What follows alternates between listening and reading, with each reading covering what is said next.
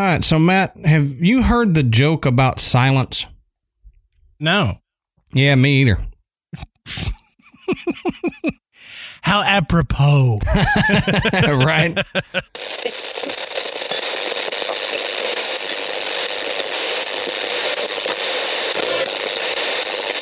Good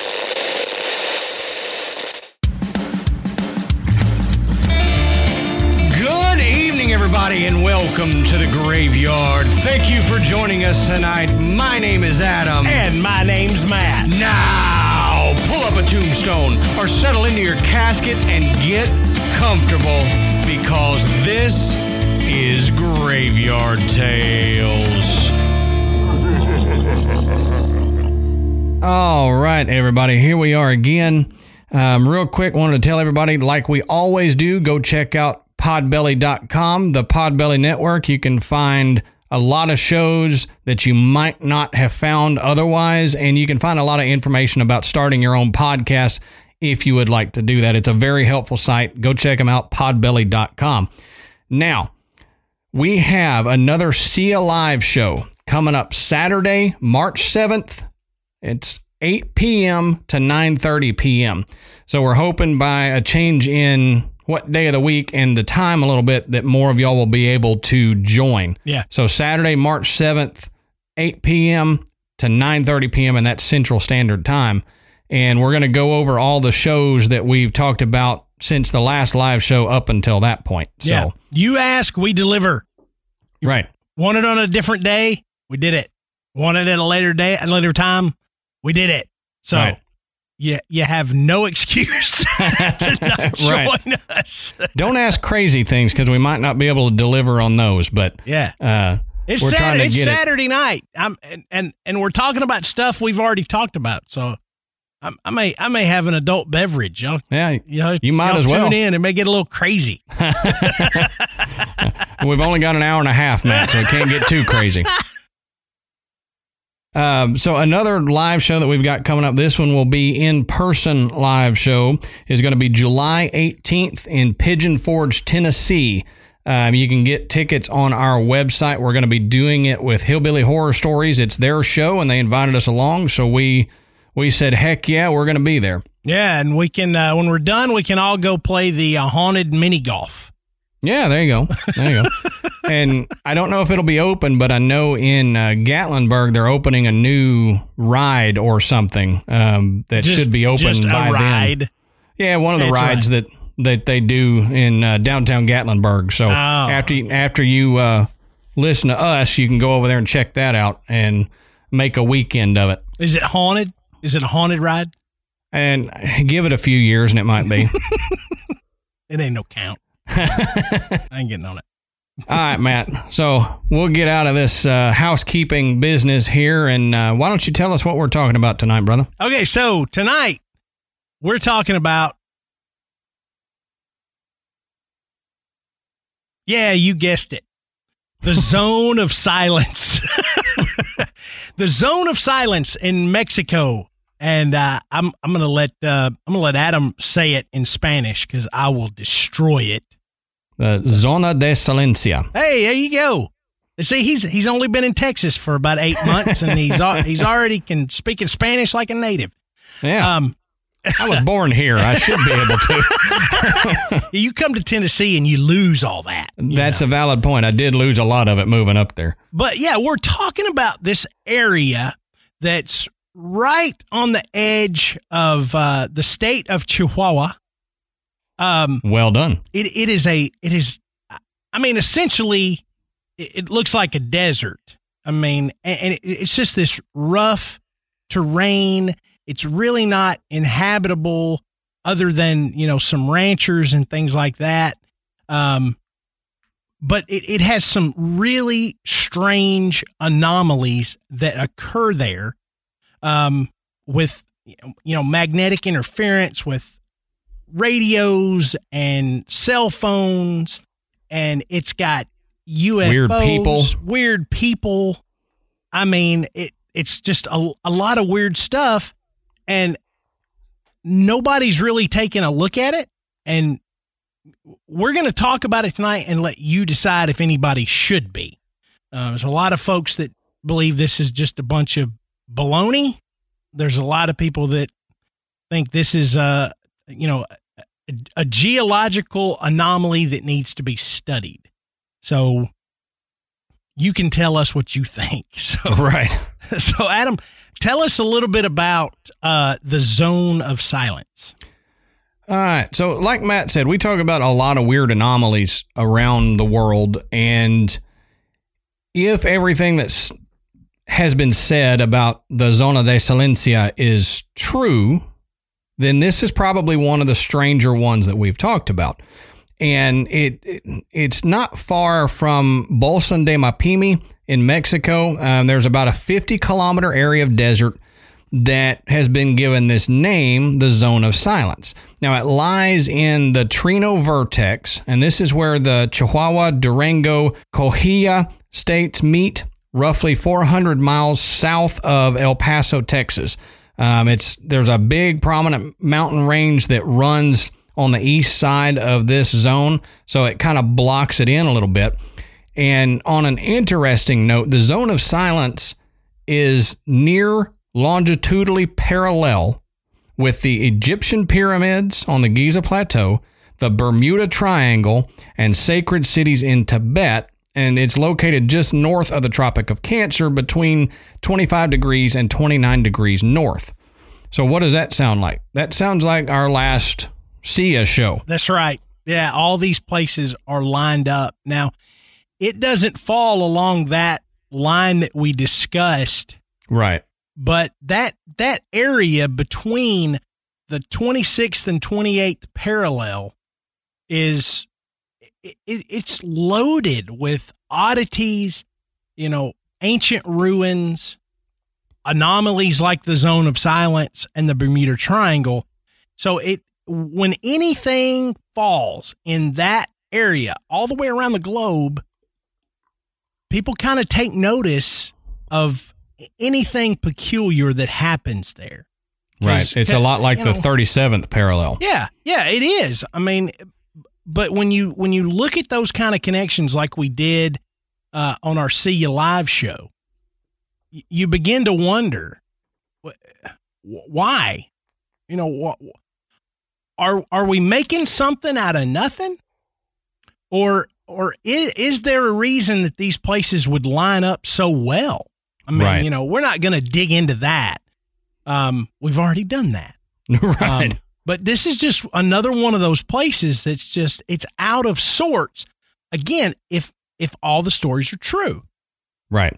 And why would a region of Mexican wasteland that is this remote fall along that thing and have such weird activity? Yeah. You know, I what, mean, what it, we'll, we'll maybe talk about this a little bit later, but I had to throw this in. If we were to do full on excavation of this, would we find another buried ruin of a city or inhabitation of that area that we don't know about yet, but it could be a, an ancient civilization that was taking advantage of whatever oddities are happening in this Yeah. zone. Yeah. Well, it like I said, it's very remote, and the closest urban settlement, Ceballos, is about 25 miles away. Now, residents of the surrounding towns have been aware of these strange legends that go around in the zone for quite a while. Um, but some of the first rumors that purportedly began in the 1930s were after the pilot Francisco Sarabia once had to make an emergency landing due to, quote, radio anomalies. And we'll have a picture of Francisco at the next See Alive show if you want to see what he looks like. Now, Sarabia was airborne over the region when he began to notice that his instruments were acting oddly. Um, this wasn't the only problem, though, that he was facing because his radio equipment also started to fail and then just completely stopped working altogether. And he said it was something that was interfering with the normal operations of his aircraft. So that sounds a lot like what you hear with the Bermuda Triangle. mhm. And this has been called uh, uh, the Bermuda Triangle of Mexico before. Yeah. So it, it's pretty odd. And Matt, he's not the only pilot that had issues, was he? No, um, there was a an organic chemist named Harry de la Pena, and he was he documented the zone's characteristics of creating this dark zone, as he called it, with radio communications back in 1966. Now he was on a photographic survey, and while he was out exploring, he noticed that the walkie-talkies quit working eh, in in that area, and he said the portable radios that they had would only work with a very diminished volume. You know, even when they turned it all the way up, they could barely hear it. Right. And they later found out that television signals wouldn't go through the zone of silence. And even now, people will say that television doesn't work in the in the zone of silence. Of course, if you Which, if you look at pictures of this place, you're like, man, cable hadn't gotten there yet. So. Yeah, right, right. I was gonna say, which is you know not really odd when uh, when you think about how we get our TV now.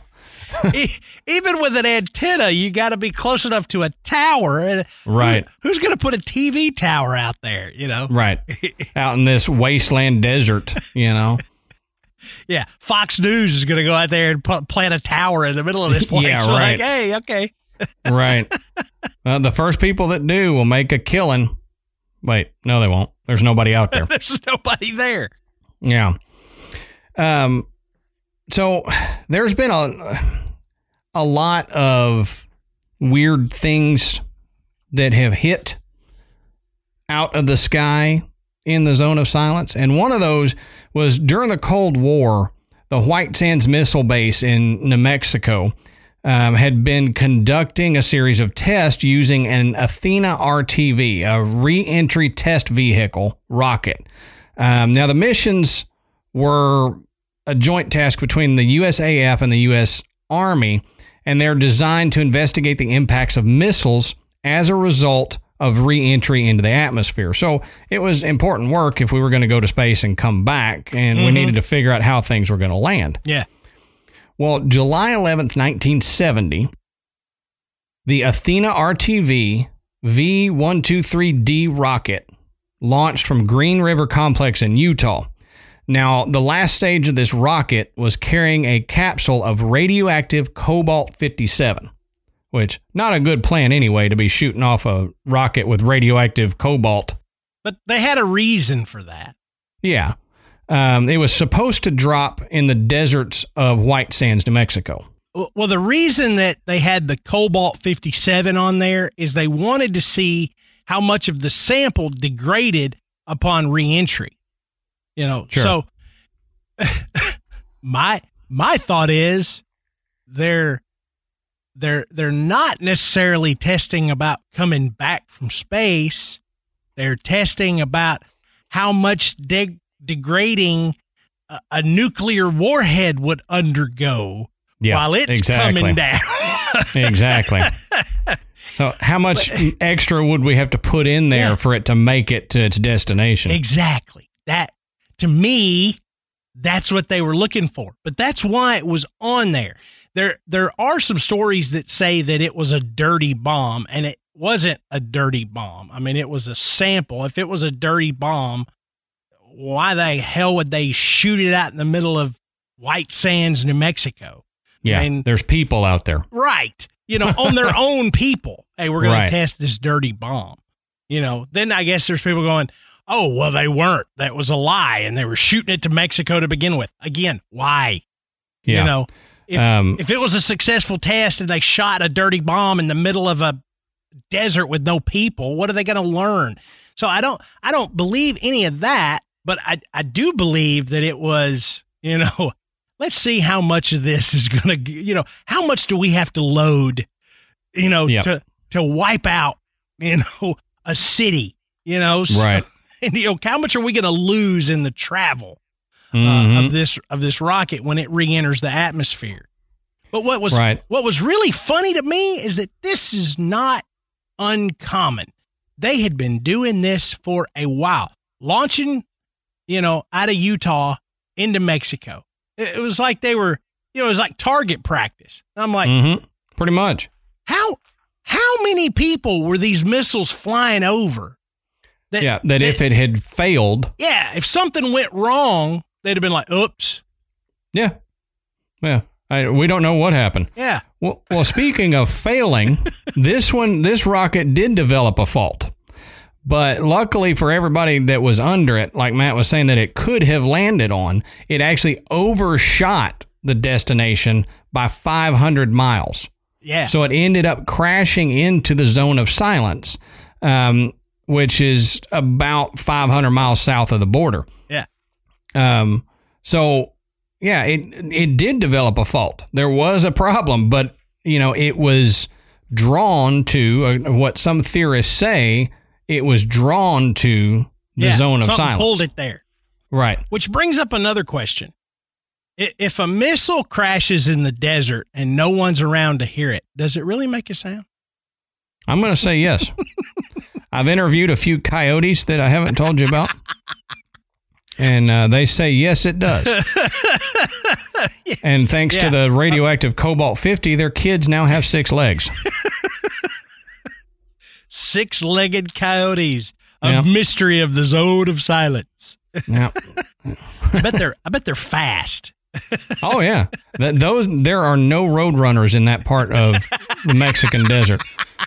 So, You know, on a tangent, I read a thing earlier this week that said uh, the actual land speed of like the Roadrunner and the Coyote, like co- the Coyote would be eating these things left and right. There's no Yeah. way this Roadrunner was able to outrun this Coyote. right. like that's, Well, they, That's they just funny. looked faster. They Oh, looked yeah. faster. well, so, when you're you know big blue and purple bird that can spin his legs around like racing wheels. right. Why not? Meep, meep. All right, all right, all right. Tangent over. All right, back to it. So, when the U.S. government actually requested permission to enter this area and retrieve the debris, the Mexican government actually said, "Yes, please get your crap out of our land." uh, that's not Our exactly what they said, Our but you know, ball went over the fence. Yeah, Can exactly. we come in your yard and get it? exactly. so, the the U.S. government quote worked quickly and covertly to secure the Uh-huh. area Sure and begin right begin a search for their re- radioactive capsule. Now, when the retrieval team entered the site, they supposedly real quickly realized that something was affecting all of their communications. And you know, without these communications, they couldn't coordinate between the teams very well. So they were kind of getting lost in the Mexican desert there. Um, but they realized here again, like Matt was saying, that television and satellite signals were experiencing disruptions in that area. So again, I mean, you're out in the middle of the desert with, you know, the closest city being like 25 miles away. So the television and satellite signals probably aren't going to be the best. Yeah, I can't imagine. Um, well, it took quite a few weeks, but the U.S. government found the capsule. So quickly, quickly was a few Yeah, weeks. Quickly. Um, It's 1970, you know. yeah. well, they they were taking it as a vacation. Didn't you have know. a GPS tracker. But uh, Yeah, right. while we're down here, we're going to poke around, see what else we Mhm. find. Right. Um, they supposedly conducted a thorough, quote unquote, radioactive cleanup of the entire area, um, which ended up being about 20 tons of radioactive soil, including plants that were removed and deposited in White Sands Desert. hmm So let's let's just uh, dump radioactive stuff in White Sands, New Mexico. Yeah, I ain't going there. Yeah, I've been there as a kid. Maybe that's what's wrong with me. You have a glow about you, Adam. Yeah, right? Ah. it's kind of a green glow like Mr. Burns. So while while they were down there, you know, they they noticed all these weird things and they kind of alerted the Mexican government of it. So research since that point has been done in the zone of silence. And the Mexican government has actually constructed a research complex that they say is studying unusual local habitat and wildlife. And after I read this quote, Matt and I are going to talk about this for a second. Now, quote, the environment of the area is unique and has its own species. 31 species of endemic plants, such as certain species of cactus, and 75 species of protected animals, given the paleontological and pre Hispanic past of the region. In 1979, the area was declared part of the Mapimi Bolson Biosphere Reserve, and a laboratory had been built next to Cerro San Ignacio um, the previous year, said Dr. Samuel Banda. Now, here's the problem with that that you can't find what those actual species are, the endemic species. So I I don't know how you can say you have endemic species there that you can't find anywhere else and not be able Right. to prove it by Right. showing pictures or even a description of the thing in some science magazine or journal. Right. Right. You and I was able to find pictures of the the purple pear cactus Mm-hmm. that that grows there. Um, the reason I could find pictures of the purple pear cactus is because you can buy them, uh, you know, everywhere On Amazon. on Amazon. You can get them on eBay. Yeah, I mean, I I, I could have ordered, and I thought they were cool. We have we have cacti at the house. I thought they were cool. I was telling Amanda, "Hey, we need to order one of these. I can get I can get this one for twelve bucks. Yeah, right. You know, here it is, this bright purple cactus. Well- it's cool, but I don't I I don't really see where it's somehow magically purple because it's in the zone of silence. You know I mean, how? They're, they're everywhere. How? Jeff, Jeff Bezos went down there and collected it personally to put on Amazon. He's down there wearing one of them hats. Looks like the mural you find in Mexico Mexican restaurants where they're harvesting the agave. He's got that big old spade shovel that he's digging. Yep, harvesting purple pear cactuses. got a little kerchief around his neck. He's like, this will go great on Amazon. But Adam's right. The the animals, like you know, the the foot long centipedes with a purple head and a purple stinger. Uh, there you don't really find any pictures of that. We I don't have any pictures of six legged coyotes. Um, you know, the that the Mapimi uh, tortoise. Mm-hmm. Yeah, I mean, it, you know, it's there. I mean, you can find a picture of it. it there's really nothing that says it's indigenous to that area. It doesn't necessarily. It, it's not odd in any way. Um, it's just a particular species of There's- tortoise. There's a lot of tortoises that are indigenous to different areas of the world. It's not so- special. I, I don't I don't see and you know we we hunted. In fact, I, I spent you know probably the, the entire last part of of my research looking for some evidence of this, and it's just not out there. I mean it. You know you you, you know if you go hunting real deep. You, you might be able to find some picture, but if you're only finding one, there's a really good chance that it's not authentic. Right, You know. right. It, it needs to be backed up with verification and stuff like that for you to say, yeah, this is truly an endemic species of this area. And, you know, I can't find this in the rest of Mexico. But you hear that stuff all the time. Yeah. You know, oh, there's so many weird creatures there. Okay. You- Yeah. Prove it. Show show me one. Right. You know, you've obviously seen something. Yeah. Yeah, exactly. You know, I, I you know, uh, what are the unicorns down there? You know, stuff like that. I, I that's what I want to know. Um, but it doesn't. It doesn't seem like that. That's all that factual. You know. Now it it it's probably a urban legend that has been blown out of proportion Yeah. and now it just gets repeated in you know online discussions about the zone of silence. Mm-hmm. Well, theorists also, along with these weird endemic species that don't exist, um, theorists also speculate that the government is studying more than it's actually admitting um, because there's plenty of anomalies to research in the zone, quote unquote. One of the many unusual observable properties in this area is its high levels of magnetite and uranium deposits, that scientists attribute electromagnetic pulses that are said to be the source of the disrupted signals. Now, I'll give you that um, because one of the theories about the Bermuda Triangle is that several of the islands around there have high magnetite deposits in the soil.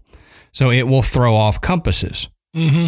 Because if you get enough in an area, it can emit an electromagnetic field far enough to disrupt electronic equipment and whatnot. But unless we're talking about high, like really high quantities of magnetite and uranium, then I don't think it's going to be that big of a, a thing because one of the things they're talking about that Matt's going to tell you about is stuff coming from a higher than a airplane being pulled to that area. Right. Right. So that would have to be a lot of magnetite. And one of the strangest things about the zone of silence is and this this magnetic field that they keep talking about is that it moves around according yeah. to the the the believers. And and its exact location keeps shifting and th- there's no real way to predict it. Now, the believers will say this is why you you can get a cell phone signal down there. This is why your radio may work and why your compass may seem unaffected is because it's moving. It's constantly moving. It's also why they can't plot it on a vector map of the magnetic fields, which you can go, you can look, mm-hmm. you can download a map of, of, of, of a vector map of the magnetic fields of the earth and it will show you, it uses little arrows to kind of show you the direction. I've actually done that for several of our episodes. and look, believe it or not, that's one of the things I look at. See if there's high, weird magnetic things there. But, you know, skeptics really say that this this is a convenient way for people to purport this urban legend. Mm-hmm. You know, by saying, "Oh, well, it's moving. It's you know, it's it's not stationary." Right. Well, okay. You know, well, when's it coming back? Yeah. You know, but how long till do I have to sit here till it comes back to me? Yeah. And Adam made a really good point. You know, if we're talking about things like uranium and magnetite, iron, all of these things that would w- would affect the magnetic field, that that has to be huge. Sure. I mean, it's got to be powerful. And which, you know, would it would be measurable for it to affect you know not not only you know, re, you know, a compass or something on the ground, but radio equipment and, and navigational equipment in the air.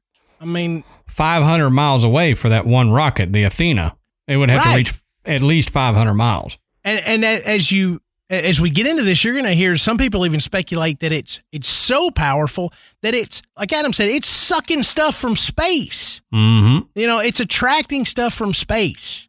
You know, to to come. You know, and, and we're going to talk more about it, but there's when you when you talk to the people that buy into this, they have this idea that there is an unusual amount of meteorites that hit in this area because of this you know magnetic presence and it's just it's just pulling them there just like it did with the athena rocket right you know it Which, just pulled it there. I'm like, in well, turn, then adds more iron to your area. If that's right, if that's right. a theory you're going, then it's pulling meteors, which would have to be, you know, miles and miles up into space to be able to direct it to that one spot. It would have to go ahead and grab a hold of it and be strong enough to pull it down. And even Matt, even a rare earth magnet can't do that. And rare earth magnets can do everything.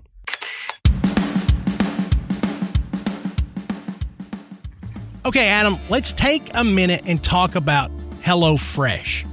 Now, HelloFresh is a meal delivery service where you can get mouthwatering seasonal recipes with pre measured ingredients delivered right to your door. It's America's number one meal kit. HelloFresh makes cooking at home fun, easy, and affordable. And HelloFresh's recipes are so delicious. So break out of your dinner rut with HelloFresh's 22 plus seasonal chef curated recipes each week. And HelloFresh helps you save time. HelloFresh cuts out stressful meal planning and prep so that you can enjoy cooking and get dinner on the table in just about 30 minutes or even 20 minutes with their quick recipe option. That's right. And that's one of the coolest things for me about doing it is, you know, it, we're able to get dinner on the table really quick. And Michael is actually able to help out because it's easy recipe. So he's able to get in there and, and help us mix stuff and, and prep some of the things. And so that makes it a little more fun for him. And I hate going to the store. Like I legitimately I did that today. I hate going grocery shopping. And you don't have Yeah, to with too. this because like Matt said, it's delivered right to your door.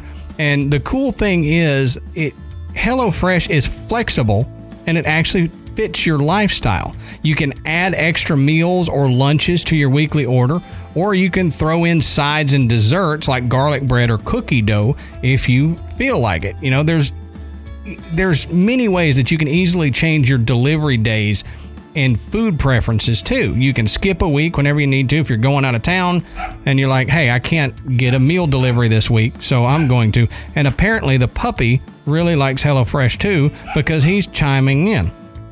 So while he's chiming in about it, I'm going to go ahead and tell you if you go to HelloFresh.com slash graveyard10 and you use our code graveyard10, you can get 10 free meals, including free shipping. That's right. So Graveyard Tells listeners can go to HelloFresh.com slash graveyard10 and use the promo code graveyard10 to get 10 free meals, including free shipping.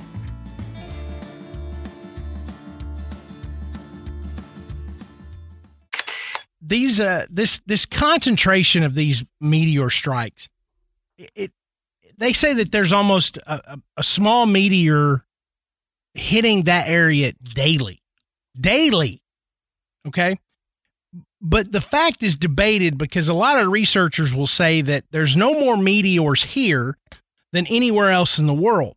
Now, in truth, one of the largest known meteors to ever hit the Earth crashed into the ground here at a, at a place called uh, Pueblito de Allende. See, I told you my Spanish sucks. I, I learned Spanish from watching uh, Sesame Street. Um, but it hit in February of 1969, and it's now called the Allende meteorite. It came down at an estimated speed of 10 miles per second and created a shock wave and, and a and a boom that was heard over a huge distance. And it's one of the loudest sounds ever recorded. How did they know to hit record?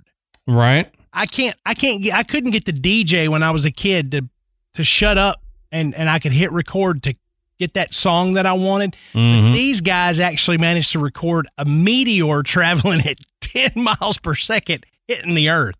Um but the the witnesses of that meteor strike said that the flash produced it was like staring directly into a flash bulb. you know? Jeez. but there was a meteorite that crashed into in in Chihuahua in the late 1950s and it contained crystalline structures that researchers said outdate the solar system itself. How in the world can you That is calculate wild. that? But researcher Luis Medea Villalobos concluded that this meteorite contained material he quoted as old as the universe. Now, our solar system is estimated to be about 6 billion years old. Mm-hmm. The meteorite's age was estimated to be 13 billion years old. Wow. Now, it's there been are traveling a long time. Yeah, there are constant falls of small metallic orbs in this area, and the locals call these things guijolas. So, you know, there there are there are meteor showers that happen a lot, Mm-hmm. but I mean, we're talking about almost a a, a daily shower of space material Right. hitting hitting this area. Um, and this is where some people theorize that aliens did something in this area. You know, with um, you know, the the UFO sightings. There, there's this idea that aliens visited this area years ago, like centuries ago. Um, and there's something there that they left behind that causes this. And some people even have speculated that it's some type of alien portal. And that's why Mhm. it gets all this uh, meteor activity. But magnetic anomalies like you find in the zone of silence have long been associated with UFO activity. And this whole idea of ancient astronauts, um, you know, did you know, did alien beings, you know, build the pyramids or at, at minimum teach ancient Egyptians how to do it? right. you know um you know was uh you know machu picchu you know built with the assistance of aliens you know that there's there's theories there and adam have talked about adam and i have talked about that before but those ag- those that say this is what's going on or they have this idea that aliens you know did something that caused this um they point out that because it's near the Tropic of Cancer and it lies in between the 26 and 28 parallel and it lies in connection to the Bermuda Triangle and the pyramids in Egypt, that all of these things are connected and that common denominator is alien intervention. Sure. So, okay. Now, th- there is one thing odd that's in the zone of silence, and and I looked for pictures of this, Adam, and I couldn't find them. These there's ancient ruins that are there, and uh, some people call it the Mexican Stonehenge, Yeah. and I they couldn't have find them either. they I- have no idea what it is. Um, they can't determine how old they are, but they seem to believe that it was some type of astronomical observatory, you know, thousands of years ago. Yeah. Again, when it comes to talking about the zone of silence, you you see a lot of reaching.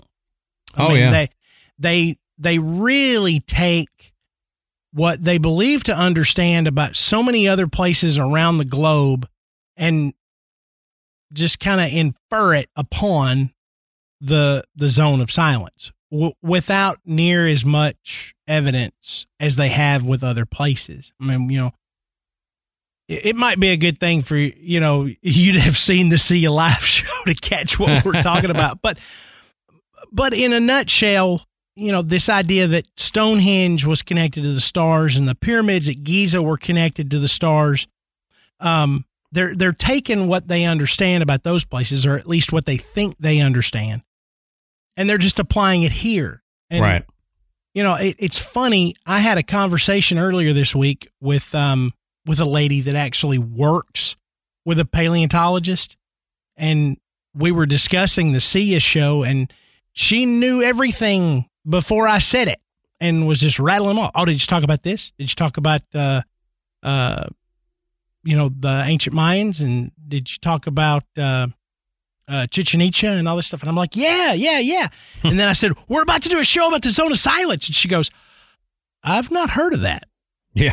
And, You- and this, this lady just got back from Mexico. Right. So And- you have to so- take something like that and go, if someone that knows all this doesn't know about that, is there really, really something going on here Yeah. that we can Yeah. pinpoint? So, you know, Adam's right. It, does it really exist at all? Um, but scientists will dispute that there's any any magnetic anomaly here at all.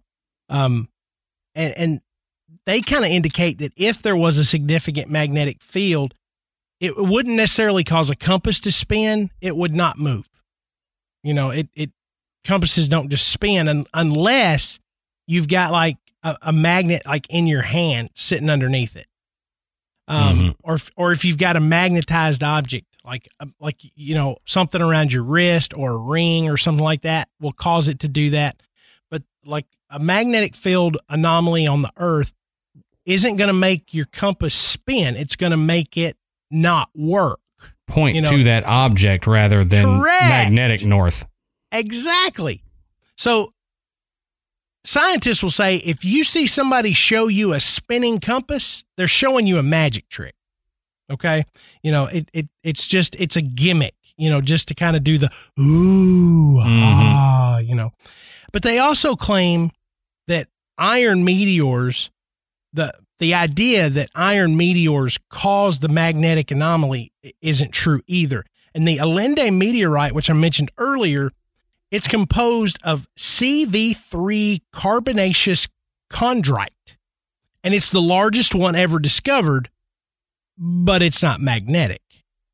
And the Chupaderos meteorite, it weighs in at just over 24 tons and it's made of solid iron. But it's also 80 miles away from Mapimi. Right. So it, it's doubtful that that meteorite would cause such an anomaly. And, you know, that's kind of how scientists begin to dismiss this idea that all these meteorites are attracted to this area. And, Mhm. you know, we're going to, we're going to talk more about this in a minute, but this is not the only strange stuff. I mean, this is just a lot of the stuff that, like Adam and I said, there's not a lot of evidence to support it, but people really buy into it. And this is the easy stuff for the scientists to go, aha, look, it doesn't work. You know, look at that guy over there. He's talking on his cell phone. yeah. Um, there have been weird encounters within this zone of silence. And people have reported seeing these people that are out of place for a number of reasons. And the most common story is that people will encounter these three blonde haired strangers that are seen just wandering the landscape for no good reason. But uh, allegedly, they say that this trio is made up of two males, one female. They're dressed in clothes that are inappropriate for the desert environment. And the people so who have, bikinis? yeah, Are they wearing Well, that- bikinis? That would be more appropriate. oh, I think they're So- probably wearing like, you know, suits and ties? suits and ties or slacks, or, you know, a golf shirt. What are you doing out here? I lost my ball. Patent These- leather shoes and Yeah. They just don't fit. And the people that have actually met and conversed with them say that they're they're physically attractive, they're very polite, and they speak spur and they speak perfect Spanish. Say that say that well put. you use your words good, Matt. How many times am I going to do that on this show? Ah, it's going to be like we're going to have we're going to have like a running list one day of all all the things that I've said backwards. Yeah. But they It'll be fun. they speak perfect Spanish. And sometimes they say these strangers will ask ranchers for water, but they never ask for food or anything else. I don't want food when I'm hot. And right when uh, when people ask them where they're from, they the answer they give is from above. All right, Yeah. can't get any any more vague than that. Can yeah. Did do you fall out of an airplane or Yeah.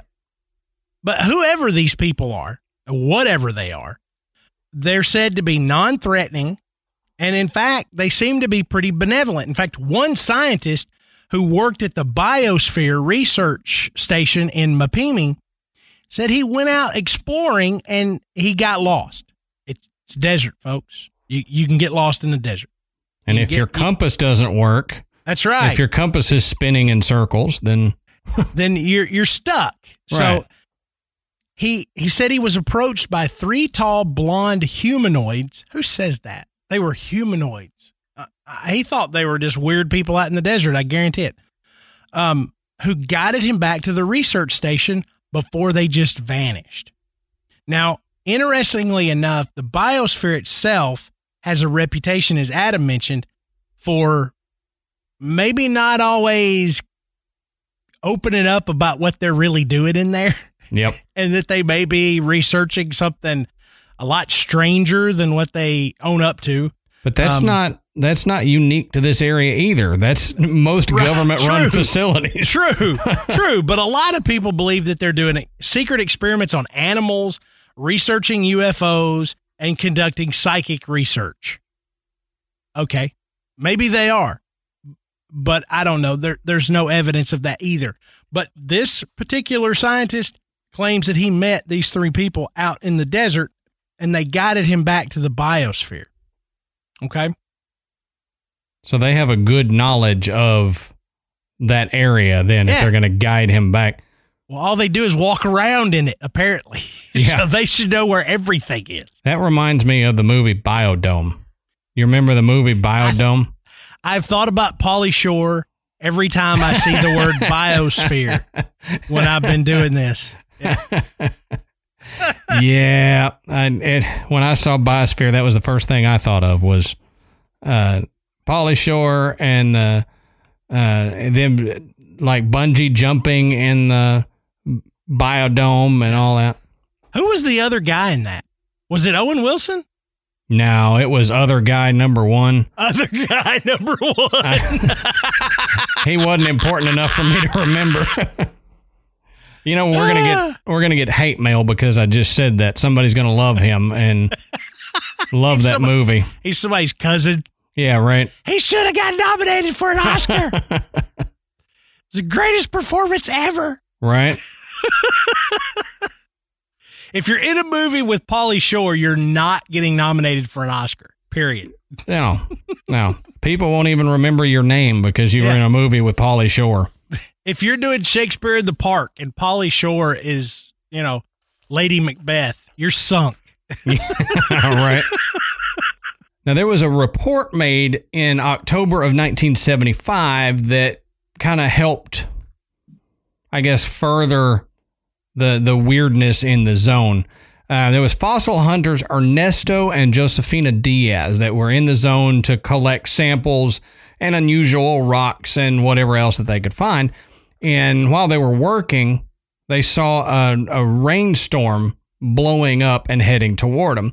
And if you've ever been, you know, out in the desert and see a storm, you know they can get pretty violent. Mm-hmm. Um, so, eh, fortunately for the couple, though, they noticed it in time and were able to take action to abo- avoid being caught in a flash flood. But they were a little bit too late uh, to completely avoid any problems with it. So they they didn't die, but um, they jumped in their truck and they were trying to outrun the storm, but they couldn't. So the ground around their pickup started to you know turn into just a swamp area from all this dumping rain and in the sand and all that. So their truck actually got stranded and they were stuck inside there. And while they were stuck inside, they're trying to figure their way out. Two men that had, quote, above average height approached the vehicle and its occupants. Now, they offered uh, the, the trapped couple, they offered to free them. And both rescuers apparently wore identical clothing, which was a yellow raincoat and a cap. And as quickly as the pair showed up, the Diaz truck somehow made its way onto firm ground and out of danger. So All right. don't know how they did it. They pushed it or some some way they got the Diaz's truck up onto solid ground. Now, Ernesto ignored the instructions to remain inside the truck and wanted to personally thank them for their efforts. But whoever these men were vanished without leaving behind a single footprint in the mud. So they somehow got the truck out of the boggy, muddy, sandy ground up onto dry land without the Diaz's knowing how, and then they couldn't find any evidence of the yellow raincoat and capped people. Um, but they did apparently speak fluent Spanish like the natives. So it wasn't like they were, you know, trying to translate or anything. They they spoke fluent Spanish that Diaz and his wife could understand. Yeah, I mean that's if you believe or Ernesto, you know that's that's a really weird experience there. But it, it's not the only one. I mean, these things keep popping up. Right. Um, a journalist named Luis Ramirez Reyes. He visited the zone in November of 1978 as part of a news team that was covering the mysteries of the area, and he encountered the blonde strangers. Now, at the time, their destination was this mysterious biosphere. They needed to get Pauly Shore's autograph. yeah. Um, but Reyes and his photographer got lost in the desert on their way. That I keep hearing. I, this terrifies me. These people Yeah, that dude. just they they're going to the desert and they get lost. I guarantee you, if I know that I'm going to the desert, I'm going to do everything in my power to make sure that I don't get lost. No lost. kidding. Now, they did not bring food or water. Again, bad idea. Right. And, and so they were beginning to get a little bit worried. So as they drove along, Reyes saw a group of three figures walking up ahead, and he told his photographer, who was the driver, to stop and see if they could ask for directions. Okay. Probably not a bad plan, really. Not a not a bad plan. But again, you got to think, why are these people out here? Yeah. But the photographer didn't see anyone, so he kept driving. They continued and had gotten a pretty good distance on down the road when the truck passed the same three people again. And so this time Reyes has insisted that they stop, but the driver still didn't see anybody. So Reyes claims that he asked the strangers if they had seen a truck like theirs pass earlier, but they said they hadn't. And it was at this point that Reyes noticed that the people weren't dressed or equipped at all the for all the harsh desert environment. Much like himself, Right. apparently. That throwing stones in a glass house, mister. Yeah. And and despite the fact that they were out there in the middle of mm-hmm. nowhere. So he asked them where the biosphere was and and these strange people were happy to help. And they pointed the journalists in the right direction. And when they got to the biosphere, they told the staff member there, "Hey, we we met these people out here that told us how to get here." And the biosphere people said, "Listen, man, there ain't nobody around here for hundreds of miles but us. We're the only people out here. So we don't know who you ran into, but they ain't from here. Mirage people. Uh, It could be.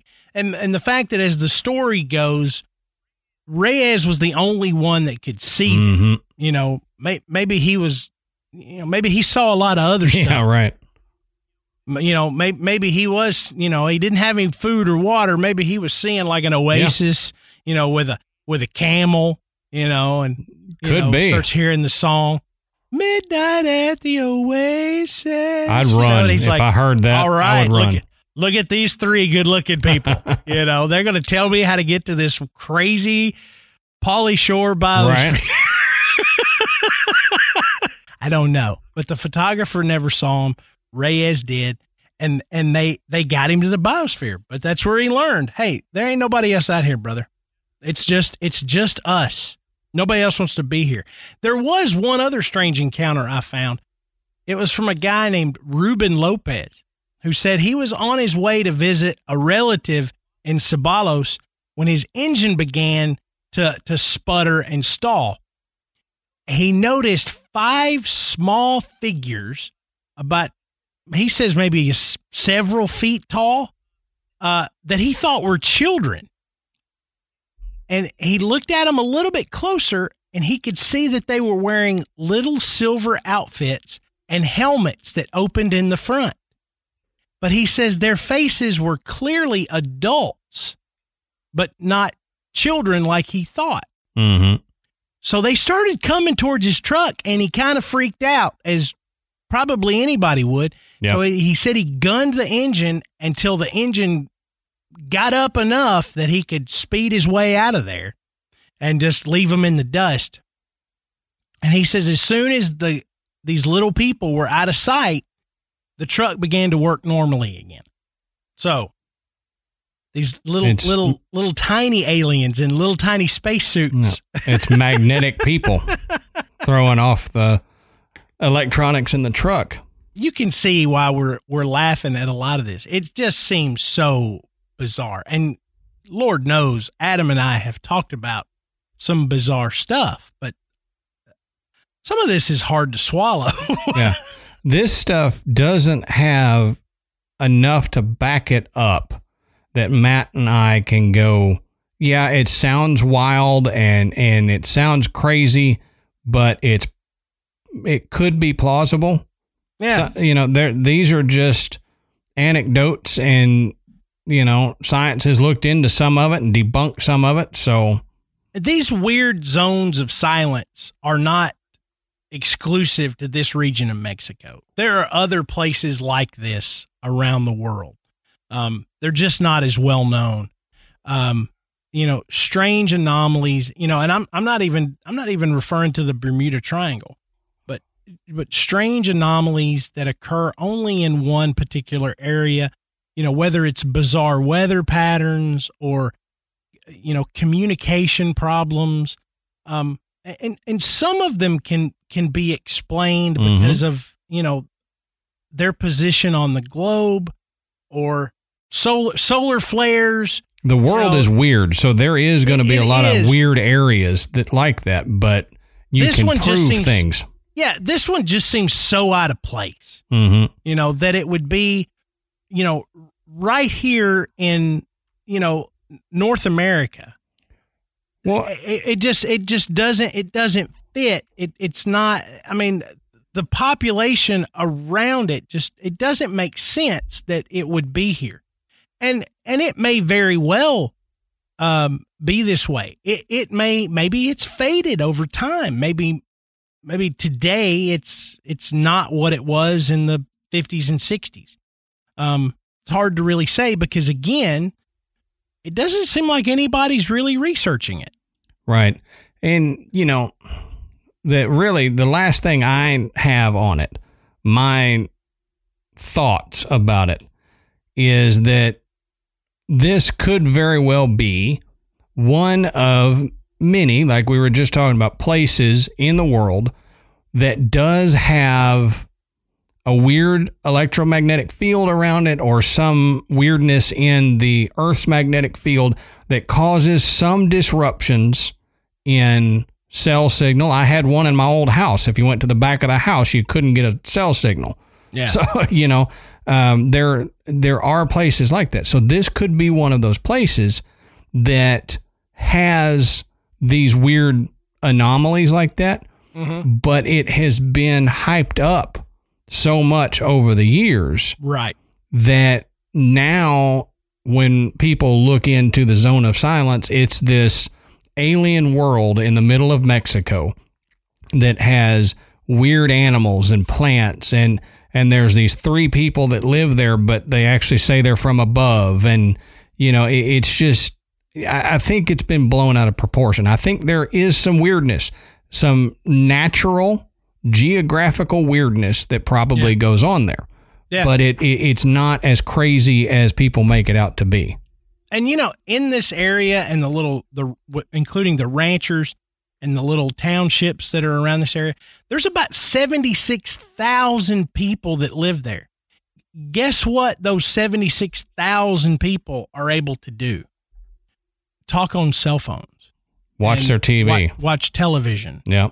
Um, and in fact, uh, scientists will tell you that a magnetic anomaly like this would actually make your cell phones and radios work better because of of how you know radio transmissions use the Earth's magnetic field to to be able to travel over over large distances. So the debunkers will say, look, this is not going to mess up your two way radio or your Mhm. cell phone. It's going to enhance it and it's actually going to work better.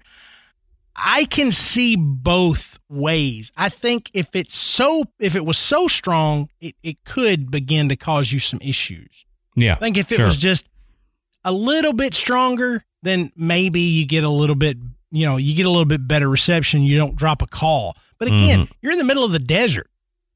I mean, I- how many how many cell phone towers are you gonna you know encounter if you get far enough away from the populated areas? Right. Despite all of this, because of you know whether you believe it's an urban legend or not, there are still people that travel down there to get their firsthand experience in the zone of silence. The locals call them zoneros. You know, these these people that just travel there strictly because that's what it is. Now, some people will say, "Oh, it was a, you know, it's a tourist thing." Listen, these ranchers, they they don't want these people down there. Sure. I mean, they're not making money off of them. You know, they're they're more problem they're they're more problematic than they are anything because they have you know, it's private property. You know, they've got miles and miles of, of fence to keep in their cattle. They've got um they've got a job to do. Mm-hmm. And and here are these clowns coming around jumping fences or cutting them or opening gates and not closing them, leaving trash places. You know, they're you know, it's annoying as hell, I can imagine. Oh yeah. Um so, you know, people will point to all of that to go, look, you know, the the locals they only buy into it because all these other clowns come down here and buy into it. Yeah. And they said, you know, a rancher may make a few bucks by letting somebody come across his property or maybe pointing out, you know, you give them a few dollars to say, you know, hey, where's the best place for us to go to, you know, get our compass to spin around? And they're going to be like, oh, well, you go right over there and and here, buy this ring, you know, that, that he has Mhm. magnetized. So, you know, you you wear this ring and then your compass is spinning like a top. You know, it's it's really it's really hard for me to to buy into this. I I agree with Adam wholeheartedly that there there were a lot of weird events that occurred in this area and they've they've mushed all the stories together and they have created one big giant urban legend Right. and wh- whether the locals want it or not, that's just kind of what it's become. We're interested to know what do you guys think? You know, we've we've had a lot of fun with this tonight, um, and we haven't done one quite like this in a while. Where as we got into the research of it, we kind of figured out, yeah, this may not be uh, this may not be hundred percent Yeah. We're we're not known as a debunking show.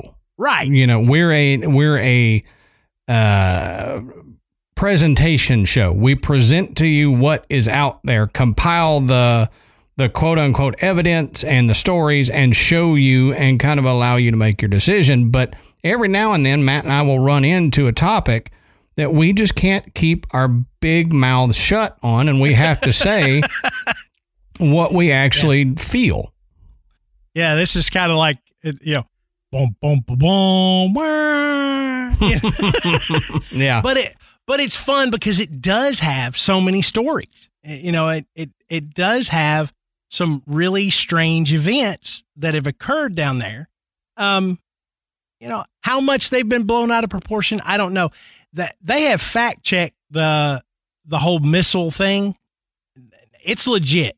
yeah. I mean, it, it really, it really did happen. The U.S. government really did go down there for several weeks to collect all this stuff, and and did God knows what while they were there. Um, all of that is hundred percent true. Um, you know that that did happen. Now, how many of these encounters with uh, weird beings? Um, you know, I don't even think did, I don't even think we mentioned the the the giant UFO that was spotted down there. Um, there was a, you know, the the the, the gigantic. Um, Yeah, in uh, did we 19 talk about it? No, um, we didn't. The uh, 1976 Ceballos um, city had a. It was a little before 9 p.m. They saw this giant 300 meter long uh, aircraft with different colored, alternating colored, pulsating lights around it Yeah, uh, and they apparently could hear this deep hum coming from with, within that craft. yeah. Um, so I don't know. 300 meters, y'all. Yeah. 300 meters.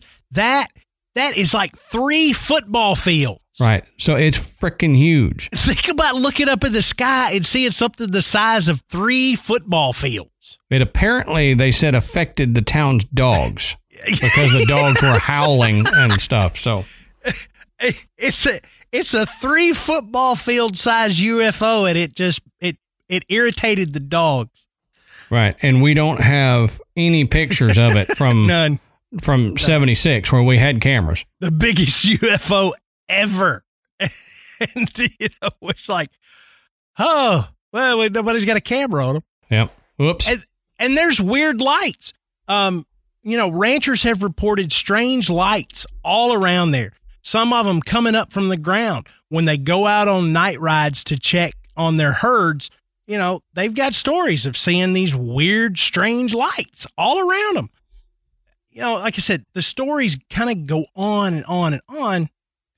And You it's know, like so- a, a mesh of so many other things. Yeah. Oh yeah. Yeah. I mean, we're we're we're we're almost wading into like uh the Stardust Ranch. Oh yeah. Yep, Stardust Stardust Ranch and um, uh, Marfa Lights and all that Yeah. other stuff. Yeah. So it, it is it's a huge conglomeration, but what do you guys think? You know, Tell us. Is this something that's just totally out there that's been blown out of proportion?